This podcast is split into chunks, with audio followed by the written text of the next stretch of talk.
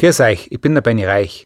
Bevor der Podcast losgeht, hier noch ein kurzer Hinweis von mir. Zusammen mit der Gerlinde Kaltenbrunner bin ich auf der Suche nach 15 erfahrenen Skitourenfans, die bereit sind für die nächste Herausforderung. Wenn du Lust hast, dann bewirb dich jetzt für die Tour, bauert bei Schöffel unter die-tour.at und verbringe tolle Tage mit Gerlinde und mit mir in St. Anton. Ich freue mich auf euch. Und jetzt geht's los mit dem Podcast. Viel Spaß damit. Willkommen bei Mein erstes Mal, einem Podcast von The Red Bulletin, dem Magazin abseits des Alltäglichen. Was haben Athleten, Abenteurer, Filmikonen und Popstars gemeinsam? Sie alle haben einmal klein angefangen. In unserem Podcast sprechen Persönlichkeiten über ihre Anfänge, über erste Versuche, frühe Erkenntnisse und kleine Siege auf dem Weg zum großen Erfolg. Wie du deine eigenen Talente erkennst, wie du Hindernisse überwindest und wie du dich motivierst, neue Abenteuer zu wagen. Das alles erfährst du hier von außergewöhnlichen Menschen. Heute zu Gast bei Mein erstes Mal die Analogastronautin Carmen Köhler im Gespräch mit Jeanne Drach. Natürlich habe ich Angst vor Sachen, aber Mut ist halt, wenn man es trotzdem macht, ne? Ich habe das mal in einem Kinderhörspiel gehört, dass so Angst ist wie ein kleines Tier, was immer wächst, wenn man es ernährt. Und das fand ich total eindrucksvoll und das ist auch so. Also ich kenne ganz viele, die Ängste hatten und sich damit nicht auseinandergesetzt haben und die Ängste wachsen. Das ist Carmen Köhler. In einer TV-Show, in der es ums Beruferaten geht, hätte man bei ihr keine Chance. Denn Carmen war schon Friseurin, hat in einer Parfümerie gearbeitet, hat Mathematik studiert, in Physik promoviert, war beim Deutschen Wetterdienst, hat ihr eigenes Unternehmen gegründet und sie ist Analogastronautin. Als solche testet die 41-jährige Berlinerin schwere Raumanzüge und begibt sich auf Simulationsmissionen zum Mars. Außerdem versucht sie als Speakerin junge Frauen zu inspirieren und für naturwissenschaftliche und technische Berufe zu begeistern. Vom deutschen Focus Magazin wurde sie deshalb letztes Jahr zu einer der Frauen des Jahres gewählt. Sie sei eine Frau, der wir jetzt zuhören sollten, hieß es auf dem Cover. Im heutigen Interview zeichnen wir ihren ungewöhnlichen Karriereweg nach. Wir sprechen über ihre Rolle als Vorbild, über den Umgang mit Ängsten und den Traum von den unendlichen Weiten des Weltalls.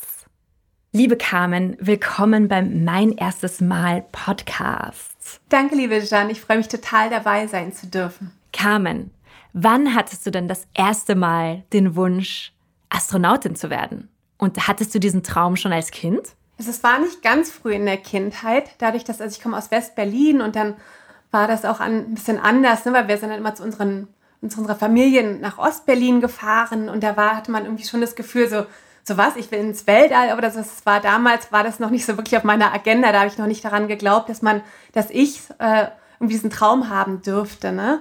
Für mich war es schon toll, wenn ich, wie gesagt, auf die andere Seite von Berlin kam. Aber das kam dann später. In meiner Jugend war es so, dass wenn ich nach Hause kam, dass meine Mama da war. Und dann haben wir Mittag gegessen, erst in Prioritäten.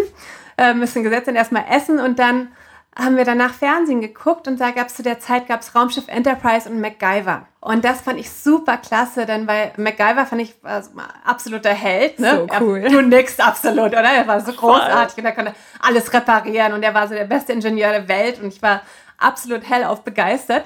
Und danach kam halt dieses Raumschiff Enterprise und ich fand das immer so schön, diese endlosen Weiten und dann dieses ganze Innovative da auch und das war auch sehr divers, das Team und ich fand es alles super toll und dann dachte ich immer, okay, MacGyver auf der Enterprise, das wäre ich gerne, also MacGyverine quasi und das ist irgendwie so für mich so ein Astronaut, ne? Und da ist das so ein bisschen geboren, dass ich gerne Astronautin werden wollen würde. Was hat dich genau daran fasziniert? Zum einen auf jeden Fall dieses Problem lösen, finde ich super, aber zum anderen ist es auch unheimlich interdisziplinär. Ne, wenn man da alleine ist im Weltall, dann muss man ja auch alles beherrschen. Ne? Wenn irgendein Unfall passiert, muss man schnell handeln können, problemorientiert handeln können, einen klaren Kopf behalten. Man wird ärztlich ausgebildet, man muss, wenn man auf einen anderen Planet kommt, muss man die Geografie, also man muss irgendwie die Steine erkennen können, man muss da Forschung betreiben können. Also es ist irgendwie so dieses All-in-One-Paket auch, ne? Weil ich auch ziemlich viele Interessen hatte und habe und wenn es so schwer fällt, dann, okay, was möchte ich später werden? So, aber ich muss mich nicht entscheiden, dann nehme ich einfach alles, also Astronaut. Das ist so. Und dann mag ich noch Achterbahn, also von da aus gesehen. In der Recherche über dich habe ich herausgefunden, dass du nach der Schule erstmal eine Friseurausbildung absolviert hast, weil du ursprünglich Maskenbildnerin werden wolltest. Aber dann hast du einen Universitätsprofessoren im Friseursalon kennengelernt, dem du erzählt hast, dass du eigentlich Mathematik studieren wolltest. Und diese Begegnung war zentral, weil er dich inspiriert hat, dann auch tatsächlich Mathematik zu studieren und eigentlich den Kurs deines Lebens sozusagen komplett zu verändern. Wie hat es sich denn für dich angefühlt, das erste Mal einen nicht geradlinigen Weg zu gehen? Ich glaube, das erste Mal, dass ich ein Rebell in der Hinsicht war aber, glaube ich, schon nach dem Abitur. Dadurch, dass da halt alle angefangen haben zu studieren oder eine Weltreise gemacht haben oder so. Und ich dann eigentlich so nach den Sommerferien quasi, also nach 6 Wochen, habe ich halt angefangen mit einer Friseurausbildung. Ich glaube, da war es schon das erste Mal, dass ich dachte so, oh, vielleicht gehe ich nicht so den normalen Weg jetzt hier gerade. Dann während der Friseurausbildung war es tatsächlich so, dass ich wirklich diese Leidenschaft schon immer für Mathe hatte und auch während der Schule, aber immer dachte, ich bin halt nicht gut genug dafür, ne? Und da war es dann tatsächlich so, genau, dass ich einmal einen Kunden hatte, der dann nämlich gefragt hat, so ja, ob ich dann lese. Und dann meinte ich, ja, ich lese. Zu der Zeit habe ich gerade Fermats letzten Satz gelesen. Und es ist ein Buch über einen mathematischen Beweis. Und das Buch hatte ich vom Kumpel ausgeliehen, weil ich mit dem immer nachts, wenn wir irgendwo unterwegs waren, haben wir immer mal Mathe geredet und dann hat er mir halt dieses Buch geliehen und so. Also das heißt, diese Leidenschaft für die Mathematik war schon da. Und es war aber so schön, weil der Professor dann halt auch meinte, ja so, ja, weil wenn dich das interessiert, so, dann mach das doch. Denn alleine das, wenn man diese Leidenschaft für etwas hat, dann ist man darin automatisch gut. Und das hat mich total motiviert. Zum einen, zum anderen hatte ich dann auch wirklich, dass meine Arbeitskolleginnen dann auch gesagt haben, so ja, wir hatten noch andere Kunden, die Mathematiker waren oder Mathematikerinnen und die meinten dann so, was die kann, das kannst du auch und so. Und guck mal, die kauft sich schon wieder ein neues Auto oder irgendwie so, ne? Oder wenn die so schaffst, ne? Und also die waren total aufbauend, aber auch generell, also mein ganzes Umfeld. Also ich habe immer ein ganz, ganz tolles Umfeld gehabt und ich muss sagen, dass letztendlich die Entscheidung, Mathe zu studieren, ist mit einer Freundin, nämlich dann nachts wer aus Berlin kommt, kennt das Schwarze Café. Da war das dann eines Nachts, dass ich mit meiner Freundin da saß und sie hat dann immer so mein Gehirn organisiert, okay, was könntest du jetzt machen und was sind die nächsten Schritte und dann mir so, okay, ich studiere Mathematik. Und ist dir das denn leicht gefallen? Ich glaube, leicht ist es nie, wenn man einen neuen Weg geht, ne? Also zum einen war es eine Erleichterung, weil ich dann da saß im Hörsaal und es war total schön und ich konnte ausschlafen, ich konnte da sitzen und anderen zuhören, während ich halt während der Friseurausbildung, da habe ich eine 60-Stunden-Woche gehabt. Ich hatte vielleicht Mittwoch, Sonntags frei und an Weihnachten, Silvester habe ich ganz viel gearbeitet und jetzt es war so eine neue Freiheit, ne? Ich hatte am Anfang auch 3 Jobs tatsächlich und so, also es war so vom Ding her nicht so einfach, aber es war halt ein ganz anderes Leben plötzlich. Es war total aufregend und ich dachte halt so, okay, wenn ich das jetzt hier nicht schaffe, dann bin ich ja immer noch Friseurin, ne? Und ich dachte auch an die Maskenbildnerei weiterhin, das wollte ich auch noch weiterhin machen in den Semesterferien. Also den Traum hatte ich jetzt auch nicht vergessen. Aber ja, ich dachte einfach so, wenn es nichts wird, dann wird es halt nicht. Und man verliert ja daran nichts, sondern man gewinnt ja immer dazu an neuen Erfahrungen. Ich finde es total faszinierend, dass man das schafft, eben sich zu trauen, einen ganz anderen Weg zu gehen und so seine Ängste auch zu überwinden. Das finde ich nicht so leicht. Dann hast du eben Mathematik studiert und hast auch in Physik promoviert. Wenn schon, denn schon, oder? Genau. Und dann, nach ein paar weiteren Stationen in der Wissenschaft, bist du aber Analogastronautin geworden. Analogastronautin. Was bedeutet das? Analogastronautin, den Begriff kannte ich tatsächlich auch nicht, bevor ich es dann selber wurde. Und zwar sind Analogastronauten Personen, die auf der Erde bleiben, um hier Forschung zu betreiben für dann spätere Missionen, zum Beispiel zum Mond oder zum Mars. Und das wurde ich beim österreichischen Weltraumforum. Ja genau, beim österreichischen Weltraumforum bist du ja seit 2015. Dort testest du ja unter anderem auch Equipment, das später tatsächlich im Weltraum benutzt werden soll. Zum Beispiel den Raumanzugssimulator. Wie hast du dich denn gefühlt, als du das erste Mal in diesem Anzug gesteckt bist? Ich muss sagen, das erste Mal ist schon so, dass man ja nicht weiß, was einen erwartet, bis man es tut. 50 Kilo sind doch schwerer als gedacht und ich muss auch sagen, das erste Mal, als ich es anhatte, dachte ich auch so, holla, ne, also ich glaube, die ersten Fotos von mir, da bin ich auch so ein bisschen blass um die Nase. Dachte, okay, da so wiegen dann 50 Kilo, aber man lernt ja dann daraus, weil das erste Mal hatte ich ihn nur so eine Stunde an ungefähr und wusste dann, okay, wenn ich hiermit mit auf Mars-Simulationsmission gehe, da muss ich schon ein paar Gewichte ran, da muss ich ein bisschen besser pumpen vorher. Genau, und so lernt man dann fürs Leben und dementsprechend habe ich dann für die Mars-Simulationsmission dann wirklich trainiert, also nicht wirklich trainiert, aber ja, richtig trainiert. Da muss man ja auch ziemlich stark sein, oder? Ich glaube, der Unterschied war, zu dem Zeitpunkt, ich war die einzige Frau, die da ausgewählt war. Ich war die erste und einzige Frau. Und ich wiege 60 Kilo.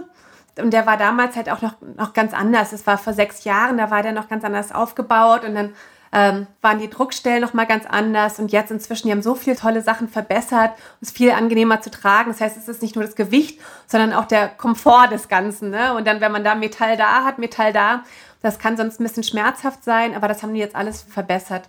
Und dann war jetzt die letzte Mission, war nämlich 2018. Und da war dann alles ganz anders. 2018 warst du das erste Mal auf Mission im Oman. Und zwar auf Mars-Simulationsmission. Wie war das für dich? Kannst du da ein bisschen erzählen, was du da erlebt hast? Das war super, super cool. Also ich hatte davor schon mal eine Mission im 2015 auf dem Kaunertaler Gletscher. Aber das war so das erste Mal, wo man sich so richtig auf dem Mars gefühlt hat. Das war ganz klasse. Und zwar, es dauert ja 2 Stunden lang, diesen Raumanzugsimulator anzuziehen. Und zwar hat er 3 Schichten. Er hat einmal so eine thermale Schicht, also für die Temperatur.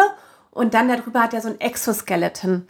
Das ist, damit es so ein bisschen diesen Druckanzug nachempfinden kann, den man so kennt. Zum Beispiel, wenn die bei der Internationalen Raumstation oder so aussteigen, dann kennt man diese großen weißen Anzüge, ja? So ein Druckanzug. Und um das nachzusimulieren, haben wir so ein Exoskeleton. Das heißt, dass die Bewegung total eingeschränkt wird. Und darüber ist dann dieses Silberne, auch was man auf den Fotos dann sieht, und der Hard Upper Torso und das ganze Gewicht, das kommt dann danach und das hat wie so ein Rucksacksystem und die ganze Technik und die Batterien und so, das ist dann da drin. Und damit das alles gut sitzt und die Technik muss angestellt werden, muss alles sicher sein und sowas, das dauert, wie gesagt, 2 Stunden. Aber das ist halt auch so vom Gefühl her so ein total toller Übergang von der Erde quasi zum Mars. Ne, wenn man dann da sitzt, da wird so eine Sache nach der anderen wird eingestellt, besonders wenn man dann diesen Hard Upper Torso, also dieses Gewicht dann da hat, wo die Technik drin ist, dann werden die Ventilatoren angemacht, die sind super laut, man bekommt das Headset auf und ein Secondary Headset und dann hört man halt nicht mehr so viel von der Außenwelt, ne? Und dann am Ende bekommt man dann den Helm aufgesetzt. Und das ist so ein bisschen wie so ein Fischaugeneffekt dann tatsächlich, ne? Weil er so diese Krümmung hat und dann ist es so ein bisschen leicht anders, ne? Und dieser ganze Prozess dann dahin, da habe ich dann immer das Gefühl dann am Ende, okay, wenn man den dann anhat, ist man so, okay, jetzt bin ich ready for Mars irgendwie, ne? Und es ist dann total super, wenn man dann wirklich raustritt, was im Moment dann der Fall war. Und dann hatten wir so Quads, weil wir halt dann mit den 50 Kilo genau zu den Experimentstellen dann hinfahren dürfen. Und das war dann super, das werde ich nie vergessen. Das war der erste Tag von der Mission dann im Oman, da sind wir halt dann da rausgefahren, diesen Raumanzugsimulatoren, und haben wirklich so diese endlose roten Wüstensand dann gesehen. Ne? Und dann in dem Moment dachte ich wirklich so, weil jetzt ist so, also ich glaube, so nah wie jetzt ich hier, ist halt momentan kein anderer dem Mars, außer der andere analoge Astronaut, der neben mir stand, der hatte wahrscheinlich dasselbe Gefühl wahrscheinlich, aber es war super, super cool. Damals warst du ja auch mit 15 anderen Menschen für 1 Monat auf dieser Mission. Wie war da auch diese Zusammenarbeit, beziehungsweise 1 Monat lang auch in Isolation zu sein, ist ja auch sehr speziell. Ich fand das total spannend. Ich dachte so, mal gucken. Also wir waren 5 Analog-Astronauten und 10 Leute, die dann so geholfen haben bei unterschiedlichen Sachen, ne? Weil wir hatten ja unterschiedliche Tätigkeiten. Wir hatten auch welche, die Housekeeping jeden Tag, also es war immer abwechselnd, jeder durfte mal dann putzen und kochen für alle, was auch ein Erlebnis ist, in so einer Bundeswehrküche quasi zu kochen. Und ich war total überrascht dann tatsächlich, wie diese Gruppendynamik war, weil wir alle so für dieses gleiche Thema gebrannt haben, dass es kam gar nicht zu Konflikten richtig. Also wir waren alle irgendwie so von so einem gleichen Guss, dass wir waren alle total konfliktbereit. Ne? Wenn irgendwas uns gestört hat, sind wir sofort ins offene Gespräch reingegangen. Ich finde Humor total wichtig in so einer Situation. Es war super lustig, denn man schläft ja auch nicht so viel während solchen Missionen. Und das ist umso wichtiger, dass wenn die Nerven blank liegen, dass da wirklich alle gut zusammenarbeiten, dass dann die Kommunikation funktioniert, dass man in Stresssituationen kühlen Kopf bewahrt und so. Und es war ein ganz, ganz tolles Erlebnis. Also muss ich wirklich sagen, hätte ich nicht gedacht, dass man mit so viel, es waren teilweise auch für mich fremde Leute dann dabei. Es hat hervorragend gepasst. Was kann man von so einer Mission, also von so einer Simulation lernen für das echte Leben hier auf der Erde? Ich glaube, während Corona ließ sich sehr viel übertragen jetzt natürlich, dadurch, dass ich glaube, dafür waren wir ganz gut gewappnet. Denn ich glaube, es ist wichtig, dass man halt diesen Alltag hat, dass wir bekommen so einen definierten Tagesablauf. Ich glaube, dass das sehr wichtig ist in Situationen wie jetzt bei Corona. Generell fürs Leben ist es schon so, dass ich glaube, dass man halt das machen soll, was einem Spaß macht. Gibt es ja auch dieses Sprichwort, wenn man jeden Tag das macht, wenn man beruflich das macht, was einem Spaß macht, dann arbeitet man keinen Tag im Leben, ne? So ein bisschen aus der Perspektive her. Dann, ja, man geht dann da ganz anders ran, ne? Man ist ganz anders im Tag drin. Man steht mit ganz viel Energie auf, egal wie viel man geschlafen hat oder wie wenig. Und das ist halt auch so schön zu sehen, wie halt Gruppen zusammenwachsen, ne? Dass man halt dann sieht, okay, wenn man halt diese Gemeinsamkeiten hat, dass es dann halt, was es denn für einen Einfluss dann auch hat auf die ganze Gruppe. Und es ist auch total interessant zu sehen, wie wichtig Kommunikation ist, nicht nur innerhalb des Teams auf dem Mars, sondern wir haben ja auch so ein Mission Support Center, nennt sich das, in Innsbruck. In dem Fall ist es so ein bisschen so wie Houston, we've got a problem, ist das so Innsbruck.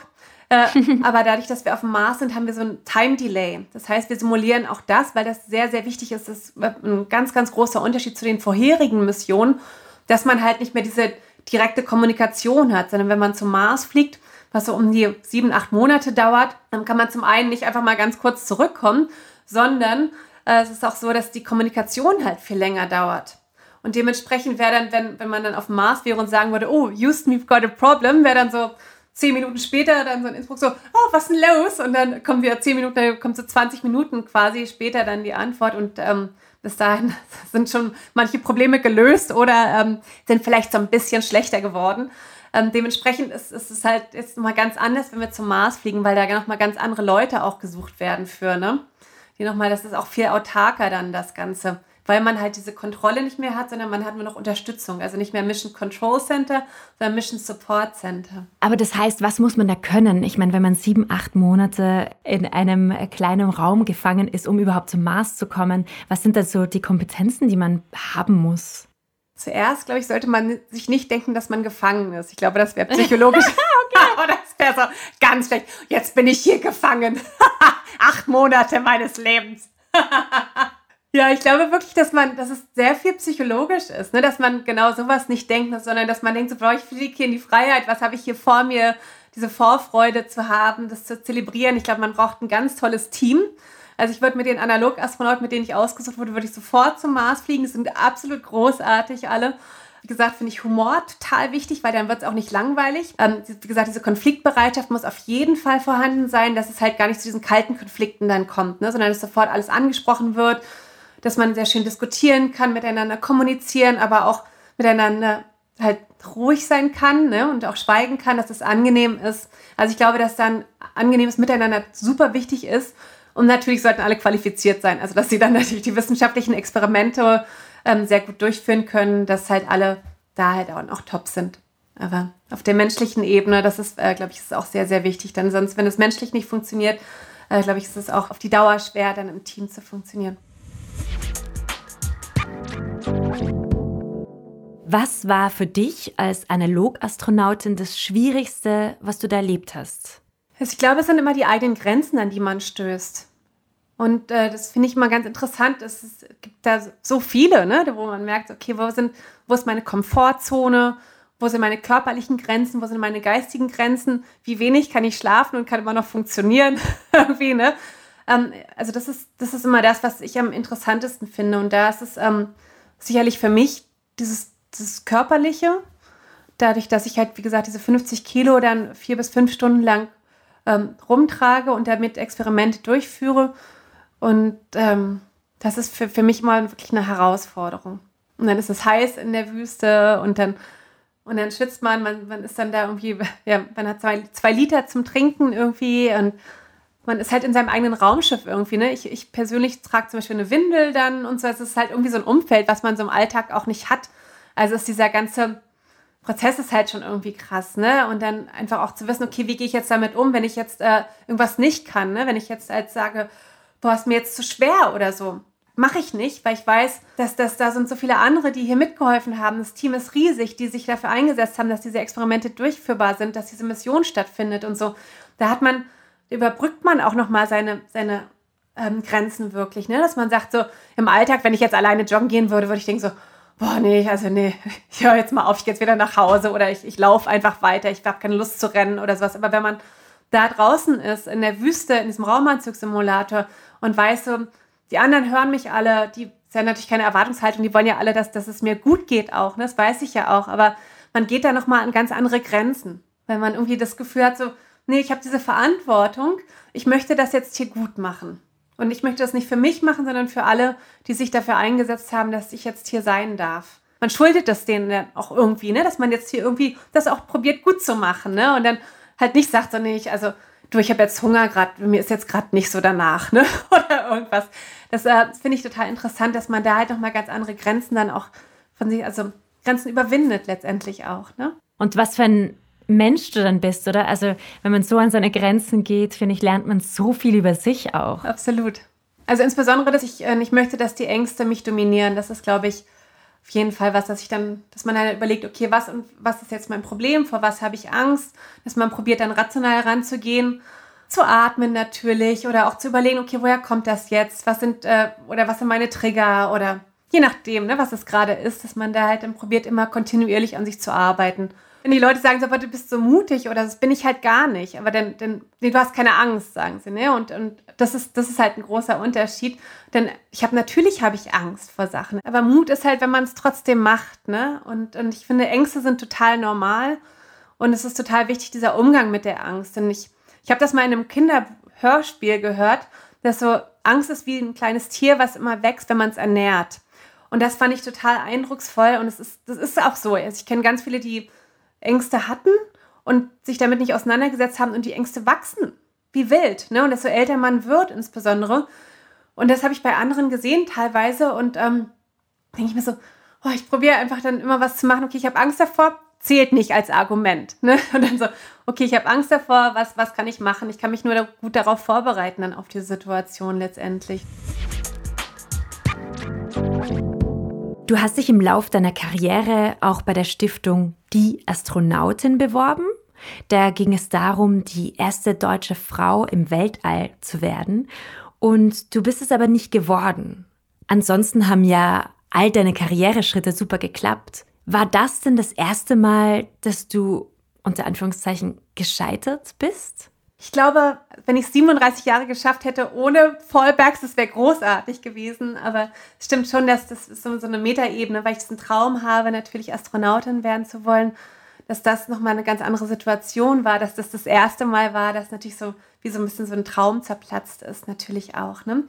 Aber es war gar nicht so schlimm, glaube ich. Also es ist überhaupt dabei sein ist alles, sagt man ja immer. In dem Fall ist es nicht alles, aber es war auf jeden Fall eine großartige Erfahrung. Und ich finde, Erfahrungen machen einen um einiges reicher. Zum anderen ist es so, dass ich, als ich dann erfahren habe, dass ich es nicht werde, ich möchte total gerne zum Mond. Das ist mein Traum. Ich möchte unbedingt zum Mond. Und deshalb habe ich dann, als ich dann erfahren habe, dass ich da draußen bin, da habe ich halt immer, wenn ich den Mond gesehen habe, habe ich immer geheult dann für eine Woche. Und dann war es aber so, dass ich den ganzen Prozess angefangen habe mit meiner Freundin Insa Thiele Eich, die es ja letztendlich geworden ist. Und deshalb habe ich nach einer Woche gesagt, ich habe eine Woche geheult und dann habe ich gesagt, so go Insa, go Insa, go. Ne? Und dann habe ich probiert, sie weiterhin zu unterstützen. Und dann war es aber auch so letztendlich, als sie dann gewählt wurde, dann die Astronautin zu sein und dass sie ausgebildet werden sollte, war ich irgendwie dann noch dabei. Also dann habe ich probiert, halt weiterhin das zu unterstützen. Das ist ja, für mich bedeutet Astronautin sein, aber auch unterschiedliche Sachen, ne? Zum einen hat man dieses Abenteuer, ne? Man fliegt ins Weltall, man fliegt zur internationalen Raumstation, man fliegt zum Mond. Aber zum anderen ist es auch was für mich, was zurückzugeben, ne? Etwas, also diese Vorbildsrolle auch einnehmen zu müssen in der Situation, dass man junge Frauen und Mädchen motiviert, dass man probiert, da auch was zurückzugeben. Ich wurde dann letztendlich Bildungsmanagerin bei der Astronautin und somit hatte ich dann diesen zweiten Teil, was ich damit mit Astronautin sein verbinde, habe ich halt quasi erfüllt und Abenteuer, genau, habe ich auch sowieso im Alltag noch, habe ich auch einiges Abenteuerliches von da aus gesehen. Ging das auch. Stichwort Vorbild. Ein Teil deiner Arbeit ist es ja heute, durch deine Vorträge und Workshops vor allem junge Frauen zu inspirieren. Wann hattest du denn das erste Mal die Idee, dass es deine Mission ist, anderen etwas mitzugeben? Damals, als du ja angefangen hast zu studieren, da gab es ja nicht so viele weibliche Role Models in dem Bereich. Nein, aber ich hatte irgendwie, meine Role Models waren auch immer eher in meinem Umfeld. Also ich bin großer Fan von all meinen Freundinnen und Freunden und finde die alle ganz großartig. Und ich mag diese Real-Life-Role Models persönlich mehr, weil man weiß ja nicht, wie die anderen sind oft, ne? Was man so in den... Deshalb bin ich da immer ein bisschen vorsichtig mit Vorbildern. Aber ich habe es halt bei mir selber gemerkt, als Analogastronautin tatsächlich. Da war ich dann an der Schule zum Beispiel oder sowas und dann hat man diese ganzen jungen Mädchen und Frauen, die dann da so kommen und dann einen umarmen. Und ich umarme Leute wirklich gerne. Und dann hängen sie alle an einem und die sind alle so, ich will das auch werden. Ne? Und das ist halt ganz viele, dass die halt sagen, ja früher, die wussten gar nicht, dass das geht, dass man das als Frau machen kann oder als Mädchen diesen Wunsch haben kann. Und das hat mich dann dazu gebracht, dass ich dachte, es kann doch nicht sein, dass man muss doch träumen können. Ne? Man muss doch irgendwie... Auch wenn man jetzt diese Vorbildsfunktion jetzt gerade, wenn man kein Vorbild hat in der Richtung, ne, dass man dann trotzdem sagen kann, so, das möchte ich gerne machen, dass man den Traum haben kann. Warum brauchen wir denn mehr Frauen im Weltall? Genau aus dem Grund, ne, ich glaube, dass es diese Vorbildsfunktion braucht. Dass halt junge Mädchen dann halt nicht nur Männer irgendwie in ihrem Zimmer hängen haben, weil es keine weiblichen Astronautinnen gibt, keine Deutschen in dem Falle. Wir haben jetzt, der 12. deutsche Astronaut fliegt jetzt hoch. Ja, und dann werde ich halt auch gefragt, ja, warum können das denn keine Frauen? Können sie doch. Und das ist halt so ein bisschen schade. Es gibt ganz viele, in Amerika gibt es ja x-tausend. Die erste Russin ist ja schon Jahrzehnten hochgeflogen. Das ist einfach dann schade, wenn das uns fehlt, diese Vorbildsfunktion. Aber gibt es Unterschiede zwischen Männern und Frauen bei Weltraummissionen? Was ganz interessant ist, dass der Körper sich tatsächlich unterschiedlich verhält in der Schwerelosigkeit. Man sagt ja immer so, ja, natürlich sind die Hormone unterschiedlich, das ist ganz klar. Aber dass zum Beispiel haben die Astronauten immer Schwierigkeiten mit den Augen. Und das wurde bei Frauen zum Beispiel noch nicht so nachgewiesen. Und da bräuchte man auf jeden Fall unterschiedliche Experimente, um zu verstehen, warum kommen Männer eher die Probleme mit den Augen und Frauen nicht und sowas. Also da gibt es körperlich noch ganz, ganz unterschiedliche Reaktionen auf die Schwerelosigkeit. Es wäre auf jeden Fall vom medizinischen Aspekt total wichtig und es wäre auch wegen der Datenerhebung total wichtig, dass wir diese Daten haben in Deutschland. Zum anderen tue ich mich immer ein bisschen schwer zu sagen, Männer oder Frau. Ich finde, dass es ganz viele Männer gibt mit weiblichen Attributen oder Frauen mit männlichen Attributen. Dann gibt es noch alles dazwischen. Ich glaube schon, dass es zum Beispiel ist, ja, dieses Körperliche, was du meinst, klar sind Frauen auch stark, aber wenn man in Sport sich das anguckt, ist es halt einfach unterschiedlich. Ne? Es gibt auf jeden Fall starke Frauen, aber es gibt halt auch einfach von dem Körper her, ne? Unterschiede, aber wenn wir jetzt ins Weltall fliegen oder zum Mond fliegen oder so, zum Beispiel, da haben wir wiegen wir ein Sechstel und der Raumanzugsimulator oder Raumanzug in dem Fall wiegt dann auch nur ein Sechstel von auf der Erde und dann hoppelt man da rum, dann ist es auch egal, ob man ein Mann oder eine Frau ist. Wir sind jetzt fast am Ende unseres Podcasts. Wir könnten hier noch stundenlang weiterreden und dein Lebenslauf ist ja wirklich so lang und komplex und auch so erfolgreich.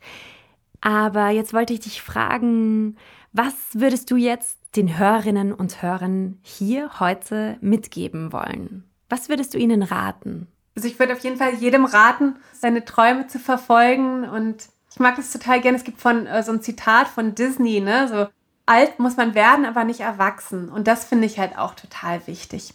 Dass wir halt dieses Ganze, natürlich ist es immer sehr viel Verantwortung und Erwartung oder irgendwas, was macht alles Spaß, ne? Man soll halt das machen, was einem Spaß macht. Und das ist total wichtig. Und da finde ich es wichtig, dass man da auch noch ein bisschen Kind bleibt und dabei halt dann auch diese kindlichen Träume behält. Und apropos Träume, die letzte Frage unseres Podcasts lautet immer, auf welches erste Mal in der Zukunft freust du dich? Ich freue mich auf das erste Mal, wenn ich auf dem Mond bin und dann da rauskomme und die Erde sehe vom Mond aus. Es gibt Fotos, ne, die es gibt, wenn man vom Mond aus die Erde sieht. Wenn man das mal, das sollte jeder mal googeln und die Fotos angucken. Ich finde, und also mich bewegt das total. Es macht mich super emotional, weil ich glaube, es ist, muss der Wahnsinn sein, von einem anderen Himmelskörper die Erde zu sehen. Der Planet, wo wir jetzt alle sind, wo alle Personen, die wir kennen, geboren sind. Und dann woanders zu stehen wirklich und das alles zu sehen und die dünne Atmosphäre zu sehen, wo alles passiert, wo darunter alles passiert, wo der Klimawandel auch passiert. Also es ist dieser blaue, kleine Planet dann und um einen herum ist nur diese Dunkelheit. Ne? Ich glaube, dass man da nochmal eine ganz andere Wahrnehmung bekommt von der Erde, von Problemen auch auf der Erde. Ich glaube, das ist auf jeden Fall lebensverändernd. Das ist der Grund, warum ich gerne zum Mond wollen würde, ist diese Nähe, diese Erdnähe und dieser so ein bisschen so Overview-Effekt nennt man das ja auch, wenn man diesen Überblick bekommt über alles und dann, wie gesagt, auch gleichzeitig diese Dunkelheit wahrnimmt. Also, und ich glaube, wenn man dann rauskommt und dann, man springt ja dann so ein bisschen mit dir, weil man ja nur ein Sechstel wiegt dann und wegen der Gravitationskraft ist nur ein Sechstel von der Erde. Die Art, wie man sich dann fortbewegt, da weiß man auch gleich, okay, das fühlt sich jetzt ein bisschen anders an als sonst irgendwie. Und dann hat man halt auch wieder das ein bisschen wahrscheinlich Fischaugeneffekt. Ich glaube, das ist phänomenal. Ja, liebe Carmen, vielen, vielen Dank für dieses schöne Gespräch. Danke, Jeanne. Das war Mein erstes Mal. Mit dabei die Analogastronautin Carmen Köhler. Mehr davon findest du überall, wo es Podcasts gibt. Auf www.redbulletin.com. Und natürlich in unserem Magazin. Hat dir unser Podcast gefallen? Dann freuen wir uns über deine Bewertung. Und noch mehr, wenn du uns weiterempfiehlst.